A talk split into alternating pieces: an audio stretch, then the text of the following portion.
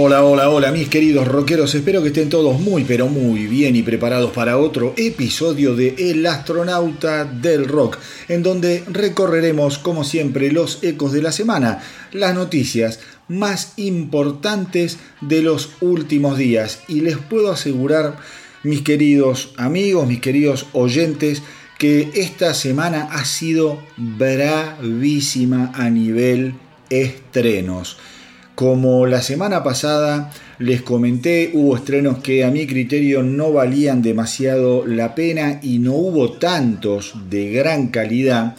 Les tengo que confesar que esta semana tuve que eh, elegir con bisturí, con lupa, con una especie de telescopio en mi viaje intergaláctico por el universo recorriendo las estrellas más, más brillantes del universo rockero, como me gusta decir a mí en una especie de metáfora. Muchos estrenos de muy lindas bandas que los vamos a ir disfrutando, los vamos a ir desgranando, como siempre.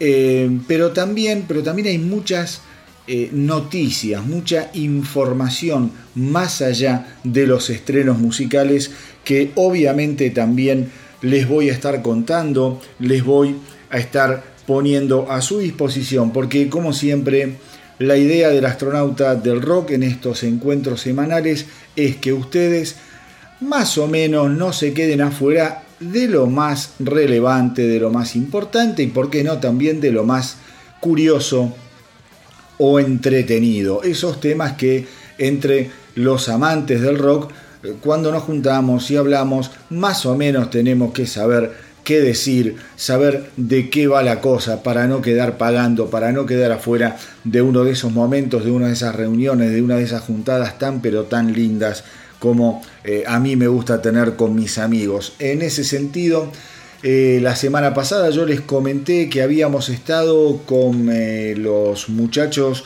con los que hacemos los especiales del astronauta del rock, deliberando sobre qué banda iba a ser el próximo especial y que ya habíamos tomado la decisión. No se los dije un poco eh, para mantener la intriga la semana pasada, pero hoy ya se, los puedo eh, confesar, por decir de alguna manera. Nos vamos a meter en camisa de once varas analizando la discografía nada más ni nada menos que de ese trío tan particular, canadiense, genial, maravilloso, único e irrepetible llamado Rush formado obviamente por el desaparecido baterista Neil Peart, el guitarrista muchas veces menospreciado pero no menos genial Alex Lifeson y el increíble bajista, cantante, tecladista Geddy Lee. Tres fenómenos a los que vamos a estar acompañando en este especial que va a ir desde el primer álbum, desde Rush, hasta el eh, inolvidable, inolvidable ese punto de quiebre en la carrera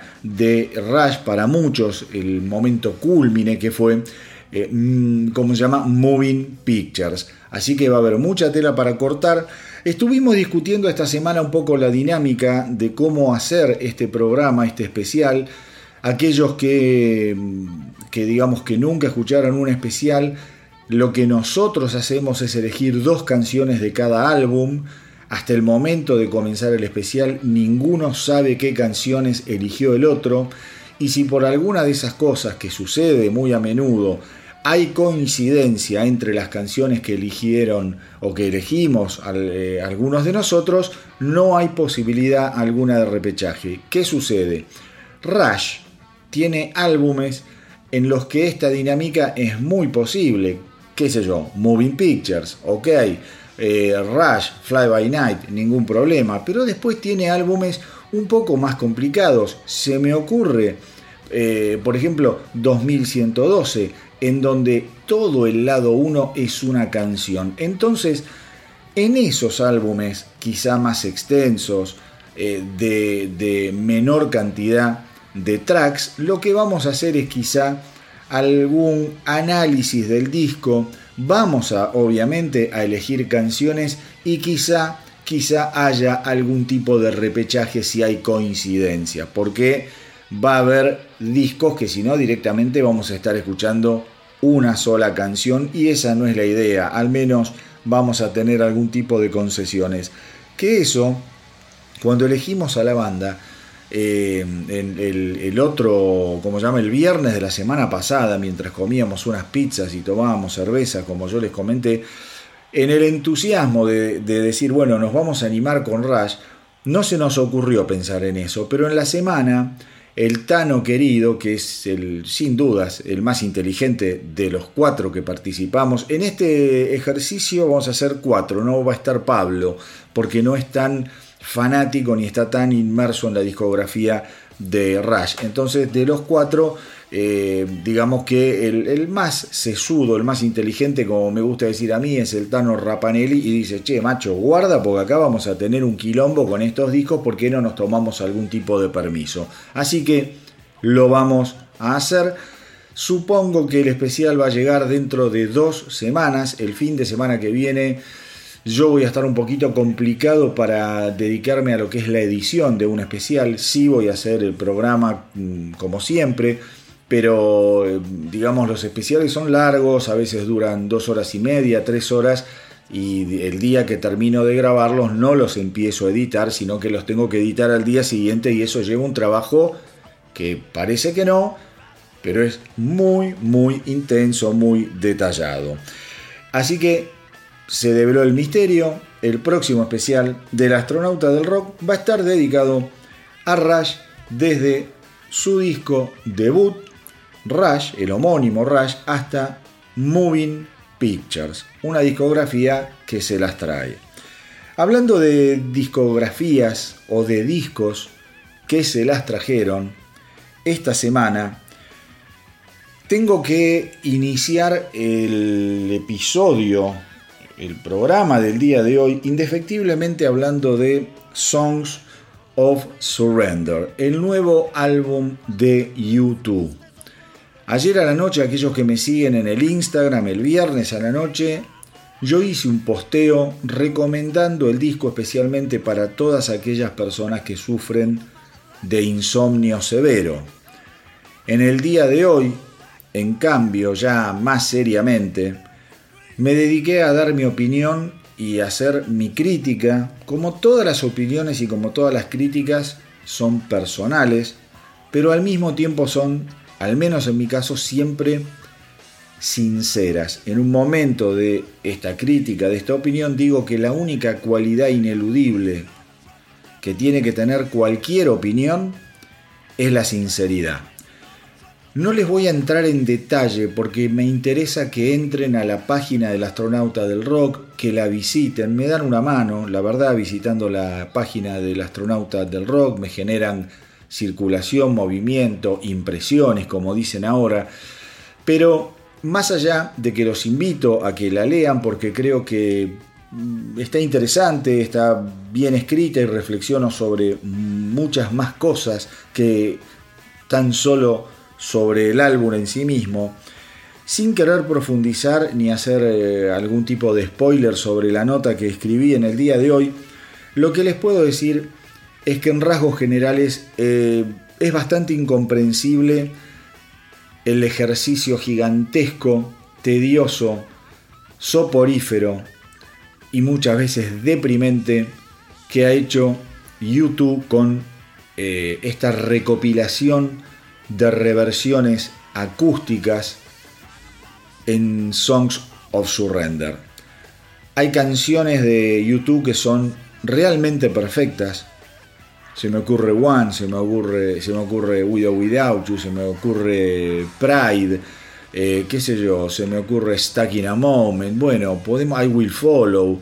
Es una banda que tiene unas canciones maravillosas que en estado puro y original eran perfectas y cuando algo es perfecto, cuando algo está bien hecho, no da romperlo para volver a construirlo, porque no te va a quedar igual. Y cuando para colmo lo construís mezclando, digamos, las partes de una nueva forma, te queda algo así como un espantapájaros, desprolijo, que, que, que, te asusta, que eh, la verdad no cierra por ningún lado, se le escapa el heno, la paja por todos los costados.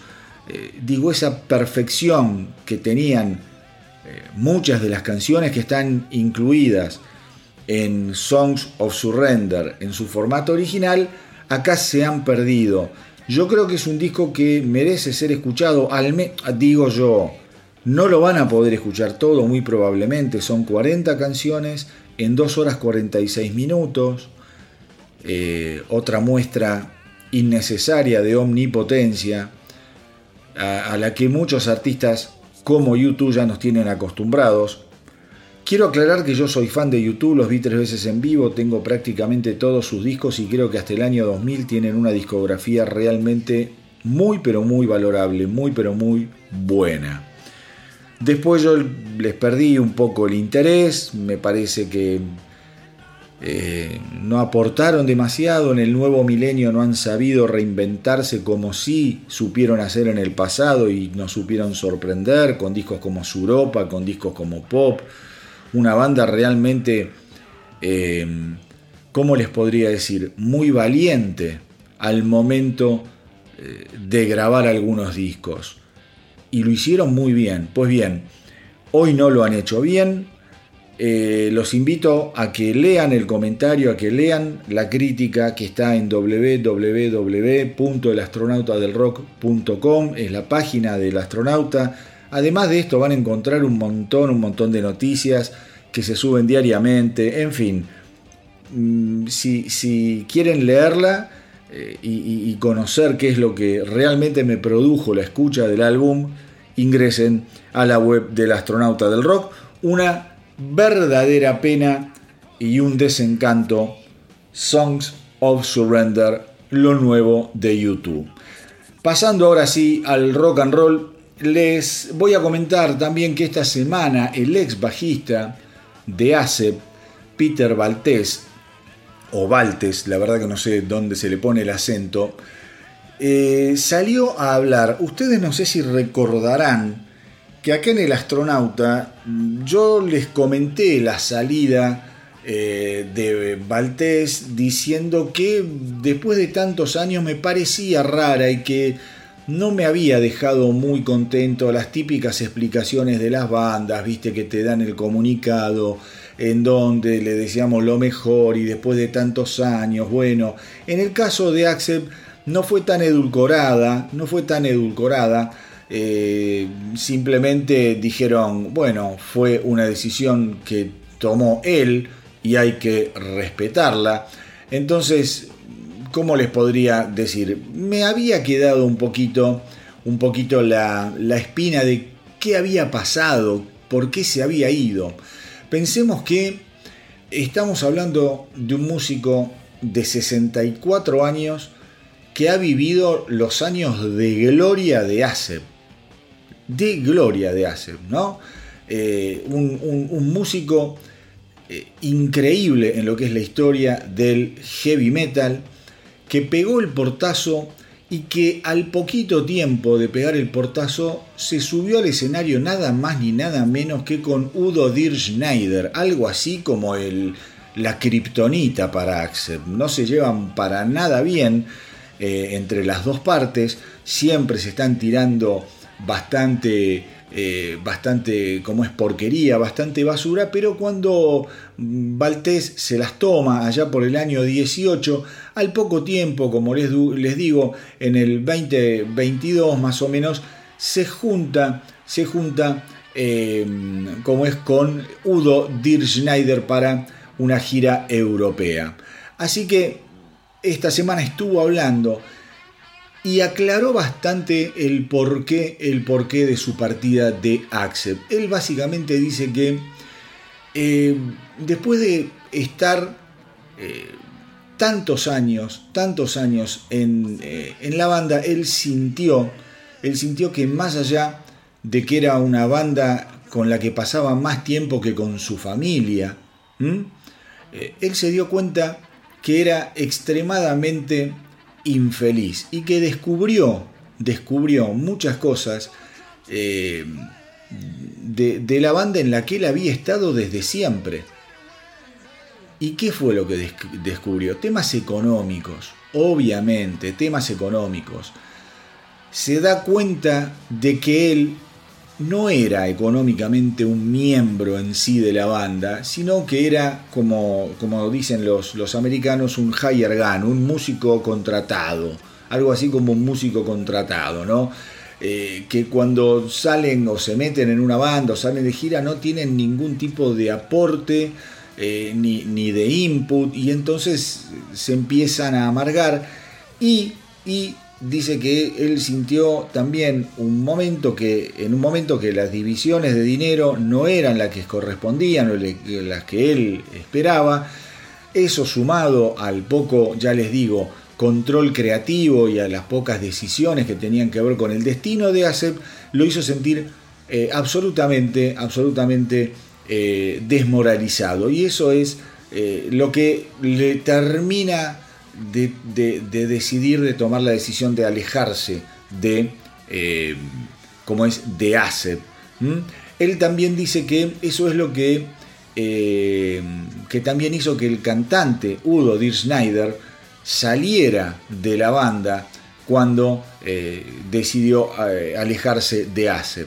Dice, tampoco se sentía feliz, tampoco tenía demasiado, demasiado input en, lo creativo ni en, ni en, lo que son las decisiones de, de una banda como Acer y terminó yéndose y en el fondo yo terminé haciendo lo mismo. Dice, en retrospectiva, cuando pisé el escenario en septiembre del 2022 con Udo Dir Schneider después de tantos años, ya que la última vez que tocamos juntos fue en el 2005, fue un momento que ni siquiera puedo describir. O sea, el tipo volvió a sentir esa felicidad de tocar con Udo Dir Schneider después de muchos años de infelicidad de tocar en ASEP. Una pena, una pena. Yo soy muy fanático de ASEP y particularmente creo que la obra de ASEP desde el 2010 a esta parte es absolutamente increíble. Con excepción de Balls to the Wall, eh, creo que lo que están haciendo con Mar Tornillo como cantante y con Andy Snip como productor es ampliamente superior a la historia de, los digamos, finales de los 70, 80, 90, en fin, que hicieron con el gran Udo D. Schneider, un tipo al que también admiro muchísimo y que creo que con su banda Udo eh, ha hecho discos excepcionales, excepcionales y probablemente por ahí pase también la frustración que sintió Udo. Él cuando se va de ASEP y forma Udo, después también tuvo Dir Schneider, en fin, esas bandas, pero su banda siempre fue Udo. Eh, ahí te das cuenta de que el tipo tenía un montón de cosas para decir, un montón de cosas para componer y que evidentemente en ASEP no había, no había lugar para toda esa creatividad. Siguiendo con lo que dice Peter Valtés sobre la reunión con Udo Dir Schneider en el 2022, dice que subimos al escenario eh, y, Udo empezó a cantar y ya con la primera nota me devolvió instantáneamente a los días eh, de, cuando tocábamos eh, juntos en pequeños clubes. Em, el hombre dice es una leyenda y su voz ni hablar, es parte de la historia del heavy metal, porque claro, estamos hablando de Peter Valdés, de Udo Dir Schneider, gente que fueron fundadores de lo que es ASEP, construyeron la historia eh, de ASEP como una de esas primeras bandas alemanas junto con los Scorpion, por ejemplo, que rompieron el cerco del rock europeo, me atrevo a decir, para ingresar fuertemente en el rock americano, en el mercado americano, en el, mercado eh, como es inglés, bandas fundamentales.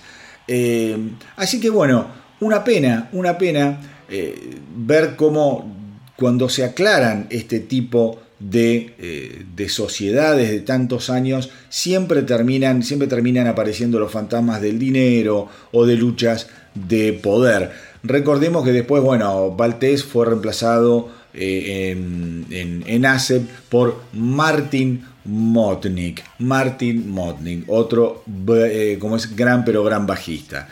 En otro orden de cosas, mis queridos rockeros, les cuento una novedad que tiene que ver con el primer estreno que vamos a escuchar ahora en un ratito. Y me refiero a los Hollywood Vampires, esa banda increíble integrada por Joe Perry, guitarrista de Aerosmith, el actor Johnny Depp, eh, bueno, el legendario Alice Cooper, junto con el, el compositor y productor Tommy Henriksen. Van a lanzar el primer álbum en vivo que se va a llamar Live in Rio el 2 de junio a través de Ear Music. En septiembre, les cuento, del año 2015, los Hollywood Vampires realizaron su presentación más increíble, más grande, frente a 100.000 fanáticos, justamente en Rock in Rio, eh, llevado a cabo en Río de Janeiro. En Brasil, en 2015, también la banda no solo lanzó su primer álbum, sino que también realizó uno de sus conciertos más importantes, justamente este, que ahora va a lanzarse como su primer álbum en vivo. Así que después de este éxito y el interés de los medios en el grupo de rock Hollywood Vampire siguieron obviamente entradas agotadas a todo tipo de conciertos y la edición de su muy buen segundo álbum, debo admitir, llamado Rise. Em, ¿Qué les puedo decir de los Hollywood Vampires? Voy a ser absolutamente sincero, es una banda que me entretiene mucho, realmente me entretiene mucho.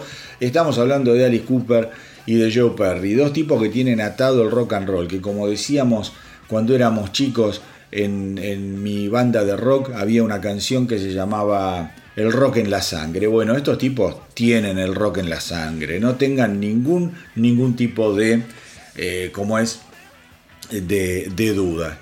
Una banda a la que yo no le tenía muchísima fe, una banda que con la inclusión de Johnny Depp dije, mm, esto es cualquier cosa, y que la verdad que me sorprendieron. Y cuando escuchen lo que vamos a escuchar ahora, se le van a caer las medias, porque es de una brutalidad. Es una canción con una, eh, una potencia, una potencia en vivo que asombra. ¿Mm? La canción se llama I Got a Line on You. Es la versión en vivo, como les decía, de Rock in Rio. Y a mí, cuando escuché Rise, ya, ya había pensado en esto que volví a pensar al escuchar eh, I Got a Line on You, esta canción en vivo, y digo, qué bárbaro Johnny Depp, cómo el tipo ha logrado emanciparse de cada una de las etapas de su vida a las que cualquier otro mortal seguramente se agarraría y se aferraría eh, eternamente. El tipo era un modelito, una cara linda, eh, y se emancipó. Se emancipó. De ser un galancito de Hollywood, se emancipó. Dijo, esto yo no lo quiero más. Y se transformó en uno de los mejores actores de Hollywood a nivel calidad de interpretación como actor, eh, a nivel taquilla. Es uno de los actores que ha protagonizado películas maravillosamente taquilleras. A ver, la, saga de Piratas del Caribe, por poner solamente un ejemplo, realmente es increíble. Eh, entonces vos decís, de eso ya, macho, ya estás grande, quédate ahí, Hollywood es tu casa, es tu hogar, es tu jaula de oro. El tipo se emancipó. Se emancipó también de eso y dijo, voy a hacer rock and roll. Y logró estar tocando en los Hollywood Vampires con dos de sus más grandes ídolos. Se hizo amigo de todos, de Kay Richards. Recordemos que el año pasado Johnny Depp tuvo el honor de tocar con, con, Jeff Beck. Una de las últimas veces que se lo vio a Jeff Beck tocar en vivo fue justamente con Johnny Depp. Entonces hay algo en este muchacho, hay algo, hay algo que debe tener. Hay un nivel de talento que muchas veces está tapado o uno lo tapa por el prejuicio. Johnny Depp creo que nos está tapando la boca con la carrera que está haciendo como músico. La verdad, me saco el sombrero. Les voy a contar una anécdota. Yo tengo el libro de la vida, la biografía de Joe Perry. El que escribe el prólogo es justamente Johnny Depp. Y él cuenta que se dedicó, se dedicó, se, se, enamoró de la música, se enamoró del rock, se enamoró de la guitarra luego de ver una actuación de Joe Perry en el estacionamiento de un supermercado. Estaban tocando con los Aerosmith y eso le cambió la vida para siempre. Y miren cómo son las cosas. Hoy el señor Johnny Depp comparte escenarios alrededor del mundo con muchísimo éxito, graba discos codo a codo, como les digo, con su máximo ídolo, el señor Joe Perry. Antes de pasar a escuchar I Got a Line on You en vivo en Río de los Hollywood Vampires, les recuerdo nuevamente que está funcionando las 24 horas todos los días la radio del astronauta del rock. Es una radio ideal para hacerles compañía, pero no con música eh, digamos, tranquila, música que se escucha en el consultorio del dentista, un hilo musical eh, de lo más eh, edulcorado. No, señores, esto es hacerles compañía a los que nos gusta el rock and roll en serio, el heavy metal en serio. Hay una programación diaria que es increíble, con muy poquitos separadores donde les cuento algunas anécdotas de no más de 30 segundos, pero fundamentalmente es una radio para que si estás trabajando, si estás en la oficina, si estás en tu casa, si estás cocinando, si estás en una reunión con amigos tomando algo y decís, uy, otra vez, ¿qué playlist ponemos de Spotify? A ver qué escuchamos. Pones eh, la radio del astronauta del rock, que es muy fácil.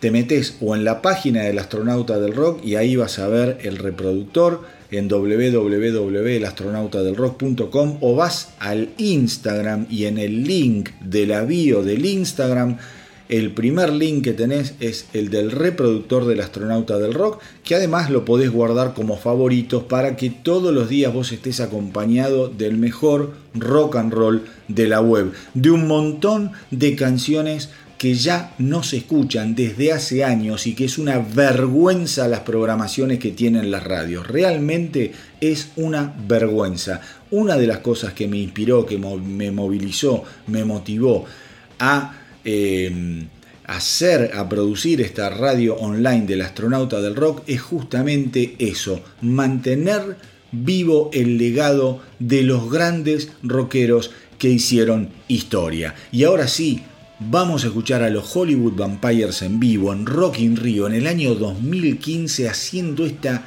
demoledora canción I Got a Line on You.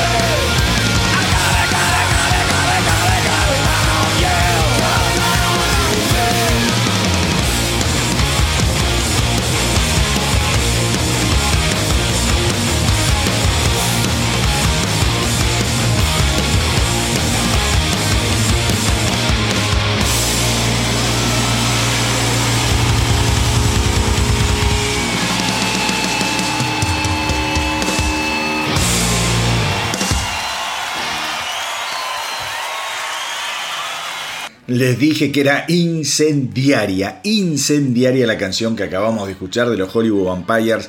Realmente tengo ahora sí, tengo una calentura, una leche para escuchar el disco completo que no se imaginan, porque creo que va a ser increíble. Y qué cosa, qué cosa, eh, vos fijate, Joe Perry, cómo tiene que salir a tocar con los Hollywood Vampires porque se sale de la vaina y ha producido tan poco con Aerosmith. Yo no lo puedo creer, pero bueno, ese es otro tema en el que no me quiero meter porque si no voy a estar hablando 8 horas. Vamos al segundo estreno de esta semana. Una banda que ustedes saben acá suena cada vez que publica algo nuevo. Estoy hablando de los Atreyu, que está lanzando un nuevo EP llamado The Hope of a Spark. The Hope of a Spark. Este EP va a salir el 14 de abril, nada, en poquito menos de un mes. Y la primera canción que están, eh, como es, eh, mostrando, editando, adelantando es Watch Me Burn. La vamos a escuchar a continuación. Eh, y la verdad es que es una cancionaza que como primer adelanto, como primer adelanto de The Hope of a Spark es realmente auspiciosa. Eh, la banda, bueno, cuenta que es una canción sobre ser limpiado por el fuego, eh, sea lo que sea eh, que te está derribando y frenando, hay que quemarlo, como para limpiar hasta las cenizas todo lo que te hace todo lo que te hace mal, todo lo que te tira para abajo, hay que usarlo, aprender de él, del fuego, de esas quemaduras que te van a poder hacer resurgir como un ave fénix y seguir adelante para crecer. Así que una, una canción, como ya les digo, es eh, absoluta, absolutamente maravillosa.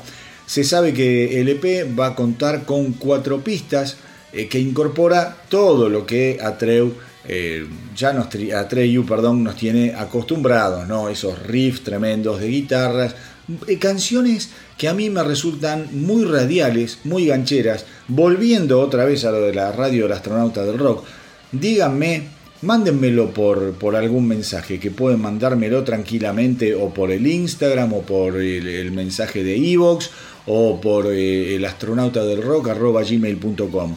¿Cuántos de ustedes escuchan en la radio Atreyu? Mm, que lo escuchen cotidianamente. ¿En cuántas radios se lo pasan? En ninguna. Yo les aseguro que en ninguna o en muy, en muy pocas. Así que no tengan dudas que en la radio del astronauta del rock Atreyu suena y desde que se estrenó en el día de ayer ya está sonando como va a sonar ahora el nuevo simple Watch Me Burn.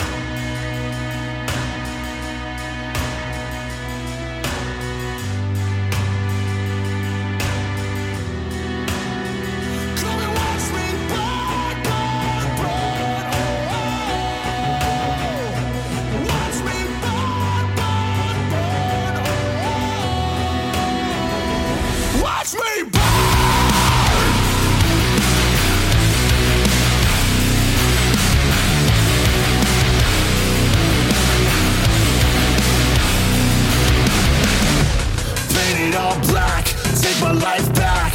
Buried it six feet in the past. Into my chest, take deep breaths. Thought you had me beat, but I still keep death. Mix my blood with the ashes. spark into a flame till it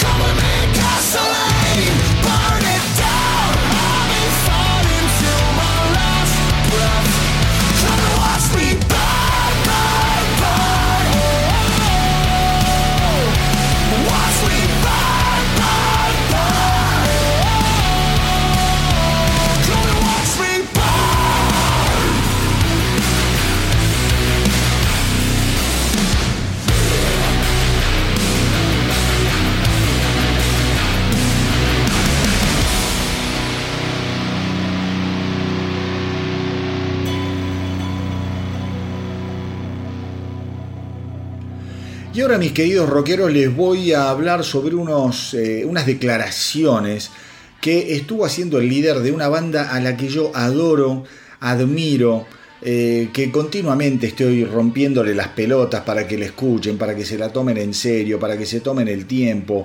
Eh, y que muchos amigos míos no pueden creer que a mí me guste tanto esta banda y yo siempre les digo sí, me encantan. Estoy hablando de Anvil, la banda de trash canadiense, precursora del trash, precursora del trash, a no olvidarse que toda la movida de la bahía de San Francisco, eh, allá eh, por inicio de los 80, a los Anvil lo tenían entre sus bandas predilectas, inspiracionales, canadienses, eh, lideradas por Steve Lips, Kudlow, una banda que después de toda esa influencia que, generaron fue olvidada, fue olvidada, el mercado eh, y la industria nunca les dio el lugar que se merecían y que vuelven a surgir cuando graban el documental, cuando filman, mejor dicho, el documental que yo siempre recomiendo, Anvil, de Story of Anvil, en donde muestran una etapa, cuentan la historia también de la banda, pero los muestran en una etapa realmente eh, desastrosa, con giras eh, fallidas, suspendidas, toda una, una serie de situaciones muy pero muy tristes frente a las cuales cualquier otro, cualquier otro artista, cualquier otra banda, yo les aseguro que colgaría los botines sin pensarlo antes de decir, bueno, vamos a seguir. Pero estamos hablando nada más que los Anvil. Estamos hablando de Steve Lips Kudlow, uno de los tipos más eh, aguerridos, más apasionados, más amantes del metal, del trash, más laburadores. Eh, realmente es conmovedor. Como yo no voy a hablar ahora del, documental, simplemente, se los vuelvo a recomendar porque el público se va renovando y capaz no lo vieron. Anvil, The Story of Anvil, es un documental fundamental. Como es un documental fundamental también el eh, que yo ya recomendé muchas, muchas veces, que se llama Last Days Here que trata la insólita, temeraria, terrorífica vida del el vocalista de Pentagram, Bobby Liebling. Si ustedes quieren ver lo que es la decadencia a la que lleva o a la que llevan las drogas a un ser humano, no dejen de ver Last Days Here. Es realmente espeluznante. Ahora vamos a la noticia en sí que tiene que ver con los Anvil, más exactamente con algunos dichos de, eh, de Lips Kudlow, que estuvo bastante, bastante duro con todas aquellas bandas que usan la tecnología para apoyar sus shows en vivo, ya sea pistas de base o eh, eh, sincronizaciones en cuanto a lo que es las partes vocales, como ah, se, vio el año pasado que usaba Paul Stanley. El tipo dice, eso la verdad me, me, pone realmente de, muy mal humor. Dice, eh, no, no, puedo creer que los artistas no estén eh, a la altura de subirse a un escenario y dar lo que tienen que dar. Dice, no pienso en realidad mucho en ellos Ciertamente no me suscribo a esa escuela. Eh, para mí eso no es tocar correctamente. Eh, dice, y la verdad es que para hacer eso mejor quédate en tu casa y no salgas a tocar en vivo. Dice, es un asunto tuyo, pero para mí eh, eso no va, yo nunca haría eso. yo estoy dando todo lo que puedo dar y haciendo lo que se necesita para presentar una actuación, un espectáculo realmente sincero. Ni siquiera puedo comprender la idea de que una pista de acompañamiento o algo esté haciendo el trabajo para mí. Mm, es una tontería. Es una tontería. Le preguntan si Anvil alguna vez, eh, si alguna vez recurrió a pistas eh, o, alguna vez tuvo que hacer, eh, ¿cómo se llama? playback y dice que de la única manera que ellos lo, tuvieron que hacer, obviamente fue cuando grabaron videos, pero que después nunca, nunca lo hicieron en vivo. Nunca lo hicieron en vivo. Estoy completamente en desacuerdo con ese concepto. A ver, a raíz de esto, a raíz de esto, También empezaron, como siempre, eh, sale el crítico, que sería eh, Kudlow, y después, bueno, salen las voces que están a favor o hasta, por ejemplo, un Nicky Six que dice que vienen usando la tecnología y las pistas de apoyo desde el año 1987. Así que ni me imagino lo que están haciendo ahora. Ahora directamente deben poner un CD, moverse y listo. Porque la verdad, si desde el 87 vienen usando pistas, hoy viendo en el estado, por ejemplo, que está, eh, ¿cómo se llama? Vince Neil, lo poco que se lo escucha cantar es un desastre y la contundencia musical me, da, me da que sospechar. Pero bueno, eh, otras bandas, como por ejemplo Kiss, yo aquí los vi, la verdad que cuando tocaron acá el año pasado en Argentina fue un show espectacular, nos asombró muchísimo cómo sonaba. Y cuando sucedió el, el eh, el, ¿cómo se llama? El gaff ese de, Paul Stanley, en donde mm, Eric Singer le pega mal a la batería y queda en evidencia que Paul Stanley empieza a cantar sin mover la boca porque era una pista. A mí la verdad que no me asombró, a mí la verdad que no me asombró. Paul Stanley canta arriba de las pistas y vos te das cuenta que el tipo con la voz la viene peleando desde hace añares, desde hace añares. Lo que sí, lo que sí, eh, cuando pasó lo que pasó con Eric Singer, me sorprendió que esté sincronizada hasta la música. Yo te puedo perdonar que un Paul Stanley, digo, bueno, el tipo canta arriba de las pistas, eh, arriba de su propia voz, eh, para que la cosa más o menos salga bien, pero ya que la batería, viste, empiece a pegarle antes de que el batero le pegue a los tachos, e, eso ya un poco me rompió las pelotas. Pero bueno, son cosas que están pasando. Creo que mm, en, en, función de lograr la perfección, esa perfección, esa búsqueda de, de, perfección va en el demérito, digamos, de la sinceridad o de la cosa auténtica. Pero bueno, está todo bien, qué sé yo, cada uno que haga lo que tiene que hacer, cómo lo puede hacer.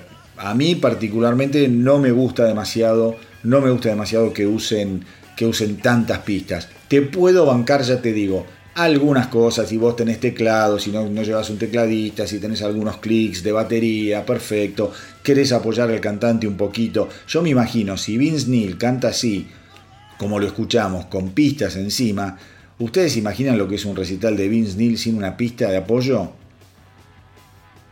Es la cerdillita de Disney. Porque la verdad el tipo está destrozado. Pero bueno, me interesó que, que como es, que Lips eh, Kudlov se, se, meta en este tema, se meta en este tema, un tipo que es bastante más áspero de lo que su apariencia bonachona eh, puede llegar a, eh, como es, a, darte como primera impresión. Les cuento también otro estreno y acostúmbrense a la palabra estreno en el día de hoy. Avenged Sevenfold esta semana lanzó nuevo simple llamado Nobody. Es el primer simple que la banda saca desde el 2016. La canción realmente me gustó. Realmente me gustó muchísimo. Muchísimo, muchísimo.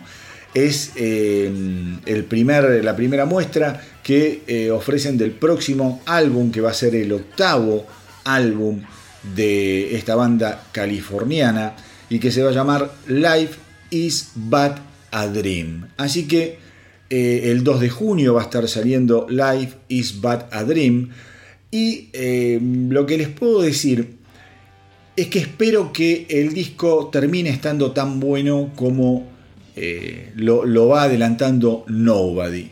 Pensemos que los Avenged Sevenfold a ver, ellos sacan un gran disco, no sé si se acuerdan, que se llamó Hail to the King en el año 2013. Es un álbum fundamental de los del nuevo milenio en materia de rock pesado, de heavy moderno. Eh, tuvo muchísimo, muchísimo, muchísimo éxito. Y después, después, sacaron un álbum muy, pero muy fallido, en el 2016 llamado The Stage.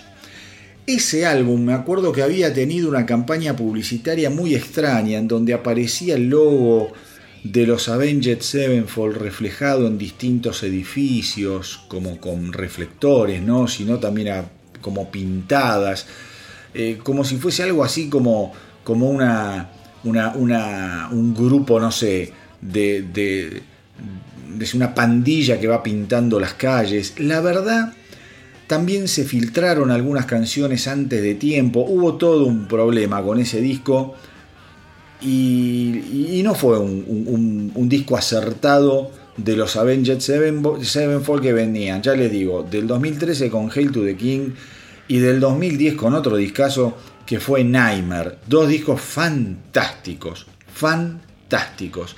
Además de Stage, era un trabajo eh, muy largo, muy largo, muy largo, eh, con canciones tediosas. A mí fue un álbum que me sorprendió eh, por, por, la falta, ¿cómo les podría decir?, de coherencia respecto a lo que había sido Hail to the King.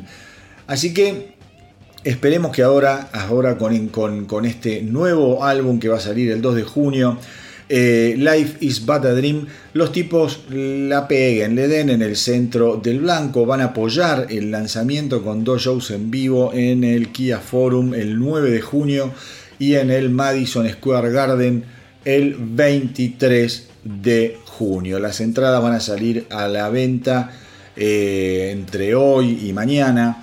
Esto, esto, lo estoy grabando el 17, así que 17, 18 ya van a poder aquellos fanáticos que quieran ir a ver y puedan y estén quizá viviendo o en Los Ángeles o en Nueva York, que yo sé que escuchan el podcast, ya pueden sacar sus entradas. Una banda, además, que ha vendido millones de álbumes en todo, en todo el puto mundo. Así que prestenle atención porque este regreso de Avenged Sevenfold, al menos con este, con este adelanto, es un regreso con gloria.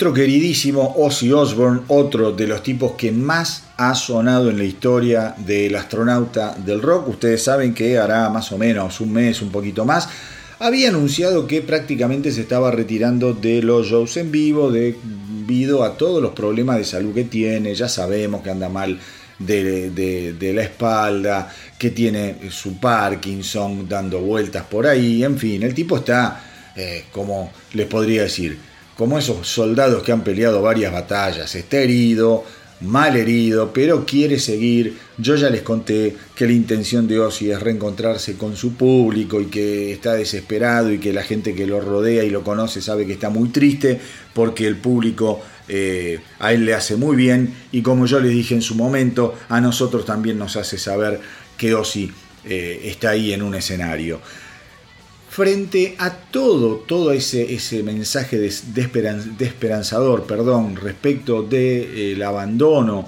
de los escenarios, de las tablas por parte de Ozzy, esta semana, sin embargo, comenzaron a surgir algunos rumores, algunos informes, según los cuales Ozzy se inspiró en Axel Rose cuando actuara en, em, como es, en una silla de ruedas y en Phil Collins que actuara en la última gira de Genesis, también sentado en una silla.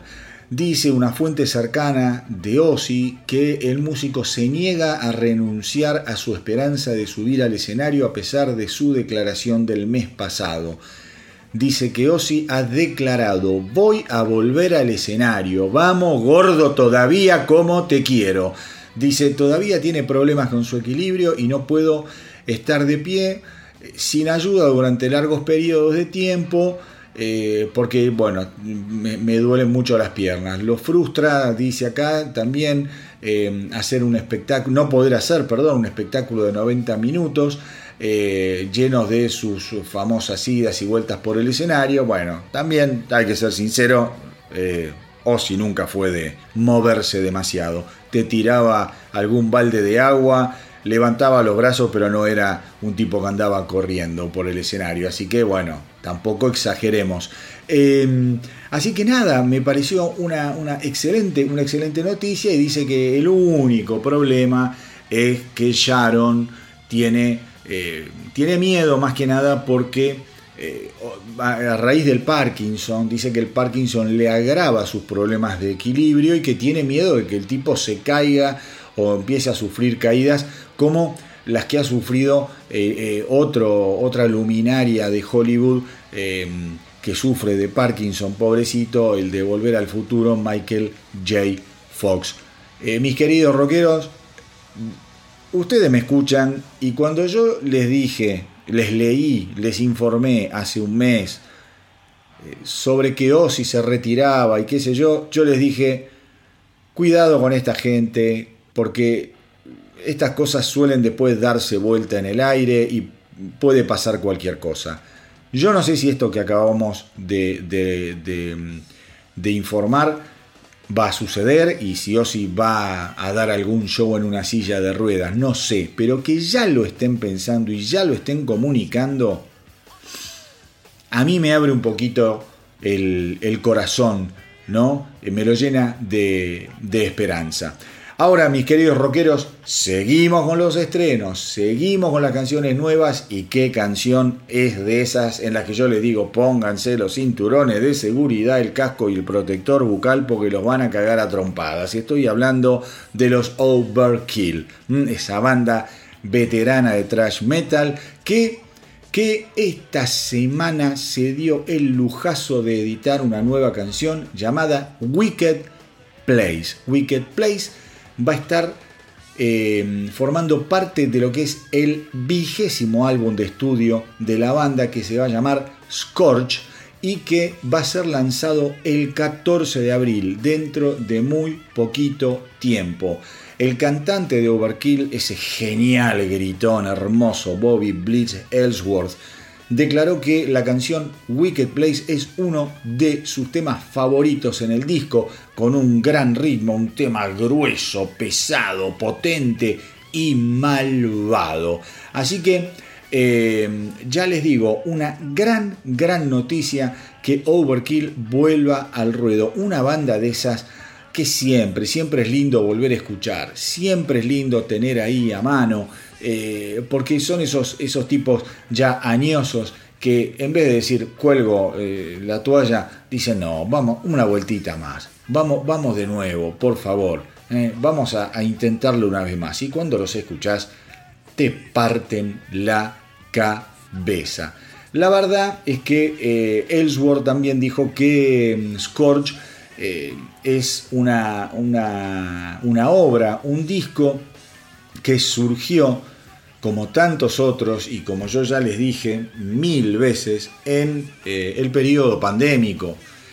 Eh, eso les dio tiempo, les dio tiempo para concentrarse en lo que es la composición, la producción. Pensemos que como yo también les digo generalmente, las bandas salen de gira, vuelven de la gira, descansan unos meses y tienen que volver a empezar a componer. No todas las bandas, pero digo las bandas que todavía tienen la inquietud de sacar discos cada 2, 3, 4 años, ¿viste? Los tipos viven. Hoy en día las bandas para morfar tienen que girar. No nos comamos más el, el camelo, el verso de que las bandas venden discos y se llenan de plata. No. Los discos son una excusa para tener algún material nuevo para salir a mostrar en gira es un elemento más del kit de marketing, ¿no? Van de gira y cuando van de gira, nada, te llevan la remera, una caja con CD, parecen todas bandas under. Es increíble, realmente es increíble. Pero bueno, así en esto se ha transformado el negocio de la música. Eh, pero bueno, mis queridos rockeros, les recuerdo, 14 de abril sale Scorch, lo nuevo de Overkill. Y ahora vamos a escuchar su primer simple, Wicked Place.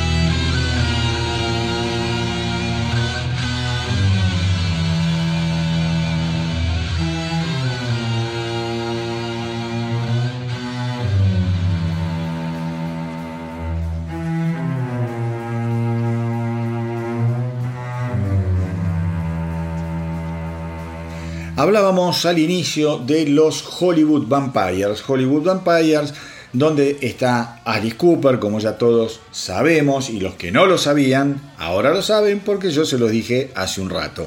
¿Qué sucede con Alice Cooper? Que lo vuelvo a mencionar. El incansable Cooper habló sobre nueva música en la que ha estado trabajando. El tipo es incansable, realmente es un genio. Qué hijo de puta divino un tipo que eh, no para de laburar. Yo les aseguro, si pueden, escuchen el especial dedicado a Alice Cooper, que tiene unos meses nada más, del astronauta del rock.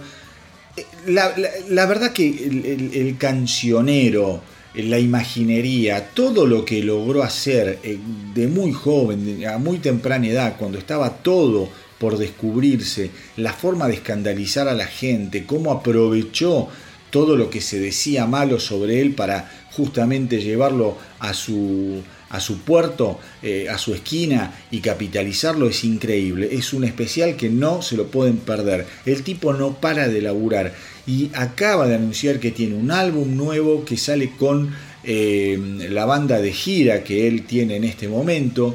Eh, y un poco dice que él quería presumir de, esa banda, de esos músicos, así que escribimos las canciones, fuimos al estudio, dice, y eh, les propuse que eh, había que hacer el álbum grabado sin overdubs, sin sobregrabaciones, quiere decir esto. Eh, todo tiene que hacerse en vivo, les dijo Alice Cooper, porque la idea de este álbum es mostrar lo buena que es la banda en vivo justamente. Entonces, dice Alice Cooper, cuando escuches este álbum suena como un álbum de estudio, pero en realidad es la banda tocando en vivo en el estudio. Dice, y esto es lo que va a salir eh, reflejado en mi nuevo álbum. También Alice Cooper confirmó que ha estado trabajando en material nuevo con algunos otros miembros de la banda original de Alice Cooper. Aquellos que no lo saben, les cuento, la banda Originalmente se llamaba Alice Cooper. ¿Por qué ahora Alice Cooper es el solista? Porque Alice Cooper, para poder ser Alice Cooper como solista, se tuvo que cambiar el nombre legalmente. Porque si no, no podía tocar como Alice Cooper, porque estaría plagiando el nombre de una banda de la que él formaba parte. Todo eso está muy bien contado en el, en el especial. Por eso les digo, no se lo pierdan. Pero bueno, el tipo aparentemente quedó con buenas, buenos tratos con sus ex compañeros de banda. Estoy hablando de Michael Bruce, el guitarrista, después el bajista Dennis Danaway y el baterista Neil Smith. Ya ha laburado recientemente con ellos. Eh, y bueno, aparentemente lo está haciendo de nuevo. Dice que cuando se separaron no quedó mala leche. Eh, es gente con la que fui a la secundaria, me crié con ellos, estuvimos juntos, juntos de muy jóvenes en el equipo de atletismo, campo traviesa y ese tipo de cosas. No hubo nunca mala sangre entre ninguno de, nosotros, quiere, eh, eh, como es dice Alice Cooper, con lo cual dice que les propone cada tanto juntarse, tocar y siempre algo surge, le van enviando bocetos, canciones eh, y terminan generando eh, un puñado de temas que merecen, que merecen ser grabados, como en este caso, que grabaron más o menos 10-12 canciones que van a estar lanzando. Así que se viene primero un disco de Alice Cooper con su nueva banda. No sé si en este álbum, eh, porque no lo dice, no sé si va a tocar, ¿cómo se llama la, la guitarrista que se fue?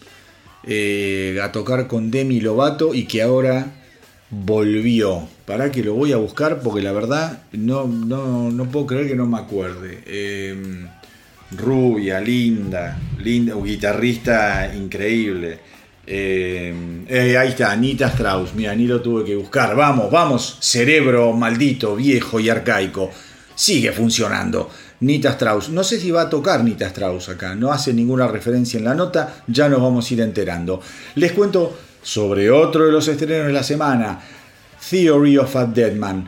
Esta semana ha lanzado un tema realmente maravilloso.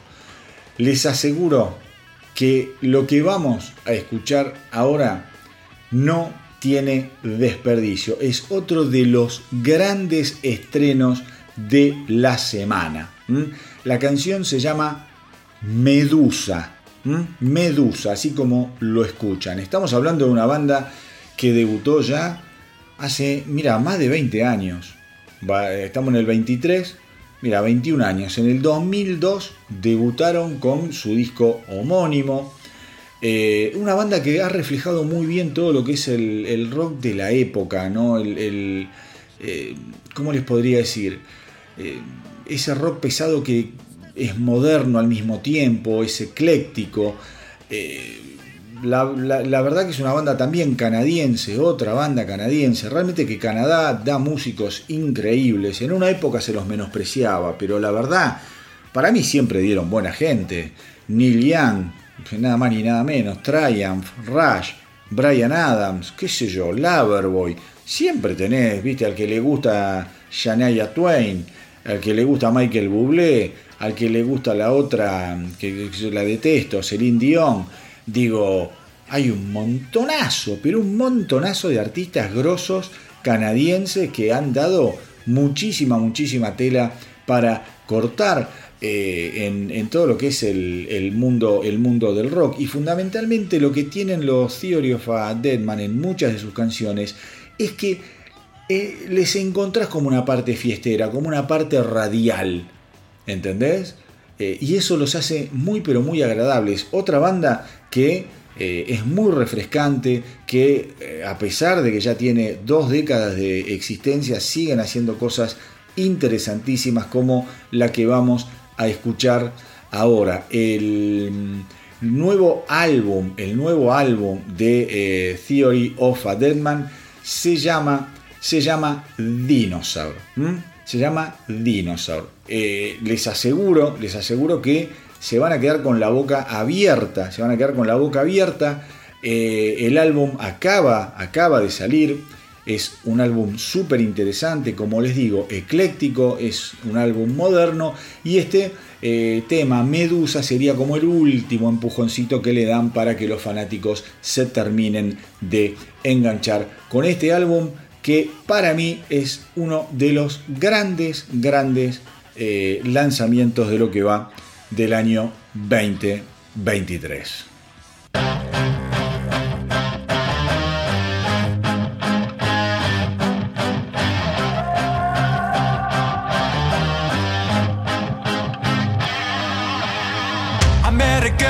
She drove me insane. She'd use me and abuse me, then throw me away. A broken man, impossible to charm her. Got me popping pills, got me praying to Madonna. The score is 4 to 1, I'm losing the game. There ain't no way to win this one, I'm so damn afraid.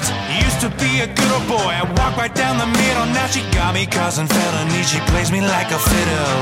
I never thought that I could be so weak, yeah. I'm catching feelings and I wanna go home.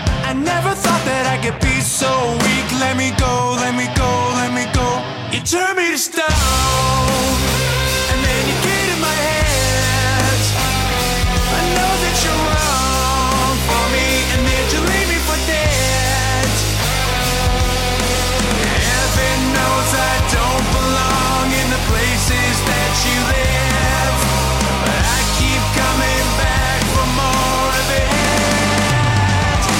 You turn me to stone. you tell me, you turn me to stone. I met a girl that's got to the chase. I'm addicted and conflicted, Medusa's her name. She got a stranglehold, run for your life. But I'm loving this feeling of being petrified. I never knew that she could be so wicked. I never knew that she could be so cold. I never thought that I could be so weak. Let me go, turn me to stone. And then you get in my head. I know that you're wrong for me, and then you leave me for dead. Heaven knows I don't belong in the places that you live, but I keep coming back for more of it. Yeah, you turn me to stone.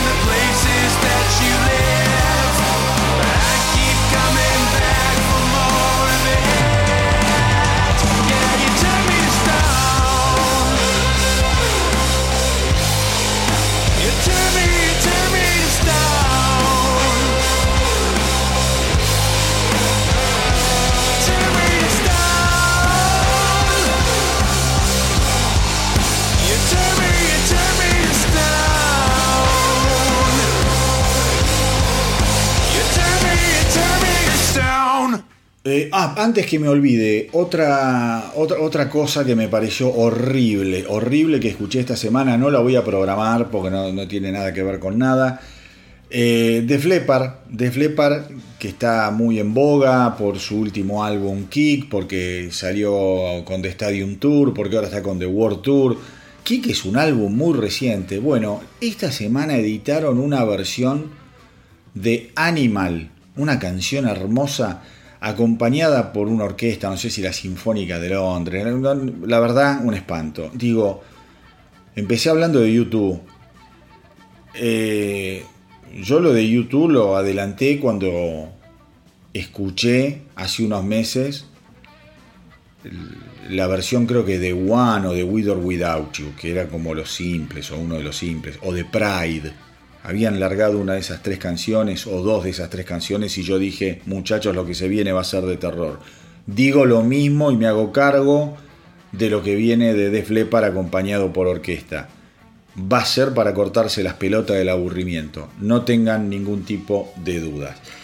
Quería decir esto porque con esto de las reediciones y qué sé yo, esta semana eh, otra banda que suena mucho acá en El Astronauta, eh, Devil Wears Prada, se asoció con la revista Revolver, Revolver Magazine, un medio muy recomendable, para una edición eh, en vinilo exclusiva del álbum Color Decay. Va a tener 300 copias la edición y básicamente, eh, a ver, los tipos han sacado un nuevo, un nuevo simple que será parte de la edición de lujo del álbum. Es un álbum, ya les digo, que tiene un año. Color Decay salió en el 2022. Incluye 10 pistas adicionales y va a llegar el 5 de mayo. O sea, es como una edición extendida del álbum. Si vos le vas a poner 10 pistas adicionales, yo no sé para qué no sacás un disco nuevo, pero no me, tampoco entiendo mucho estas cosas. Lo que sí les puedo decir que em, el simple Reaching está buenísimo. Color Decay ha sido anunciado como el mejor trabajo de, de Devil Wears Prada en muchísimos años. Recibió muy buenas críticas positivas tanto de críticos como de fanáticos.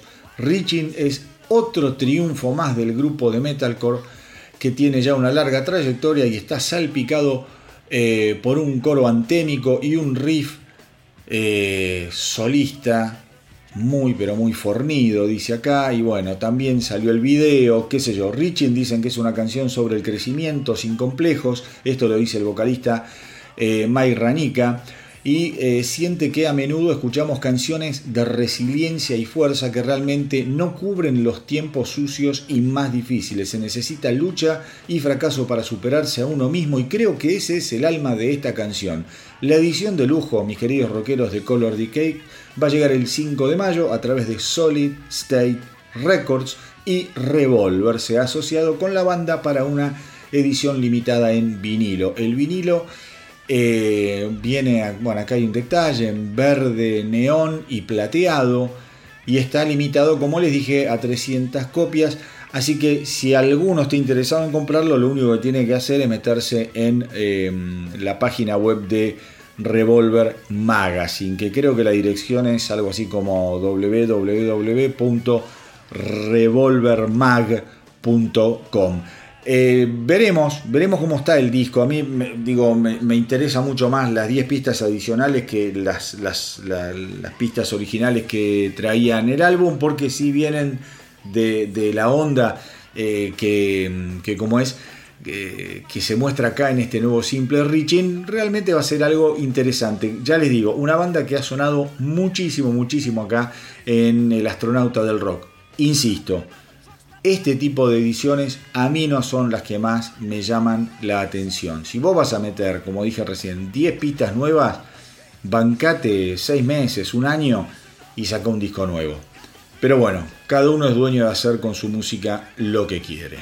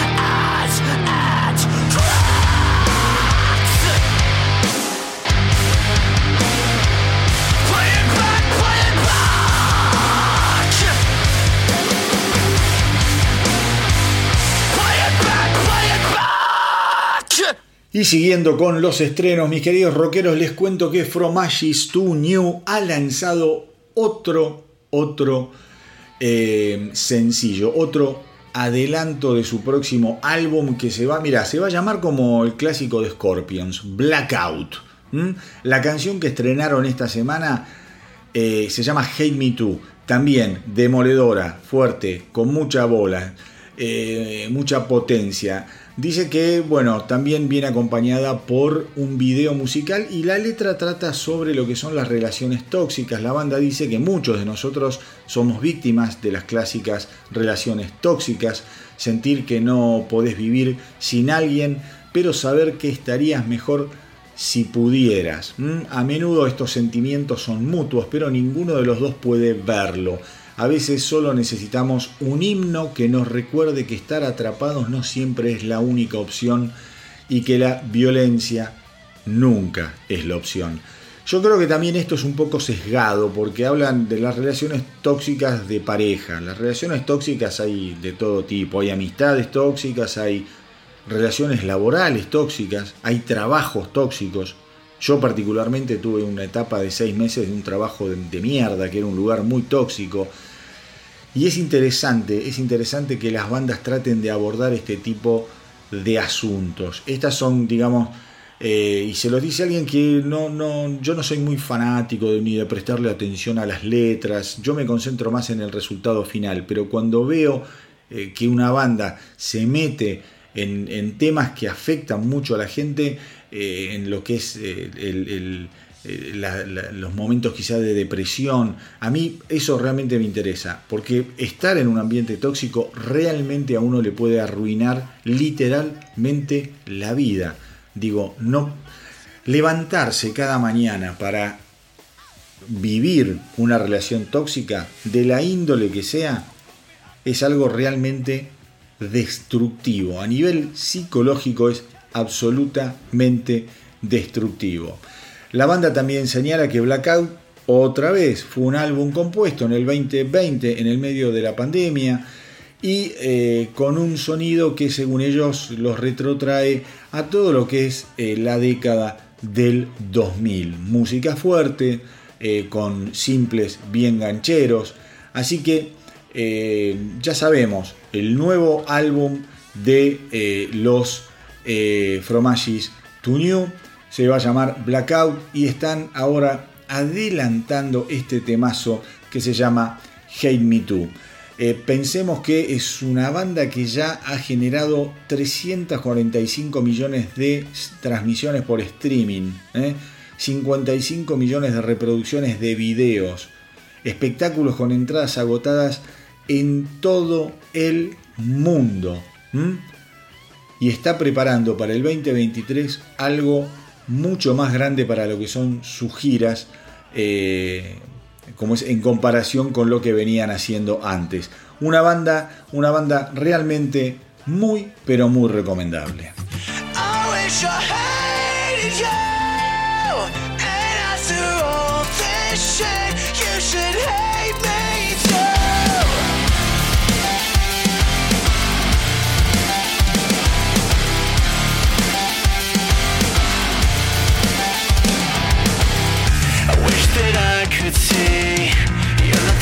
For me.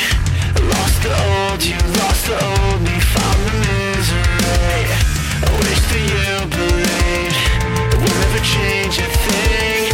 Cause we've been reckless and this mess is fucking Y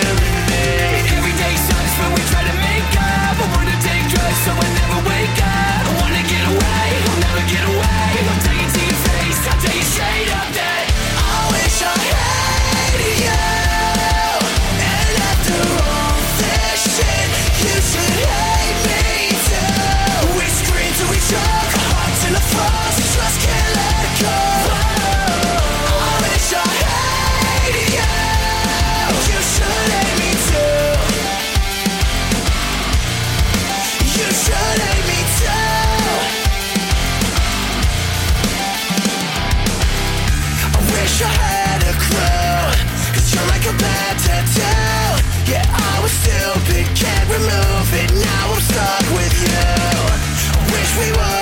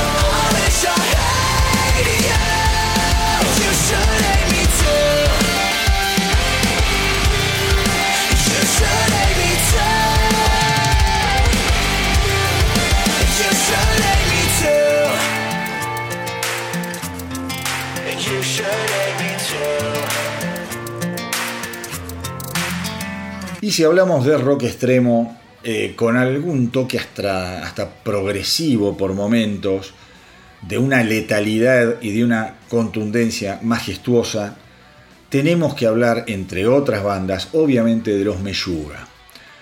Meyuga están celebrando 15 años de Obsen, con una nueva versión remasterizada del álbum, un clásico, un clásico que ya fue editado en el 2008, fue remasterizado eh, por Thomas Everger y Sofía von Hage de Stockholm Mastering para su lanzamiento el próximo 31 de mayo.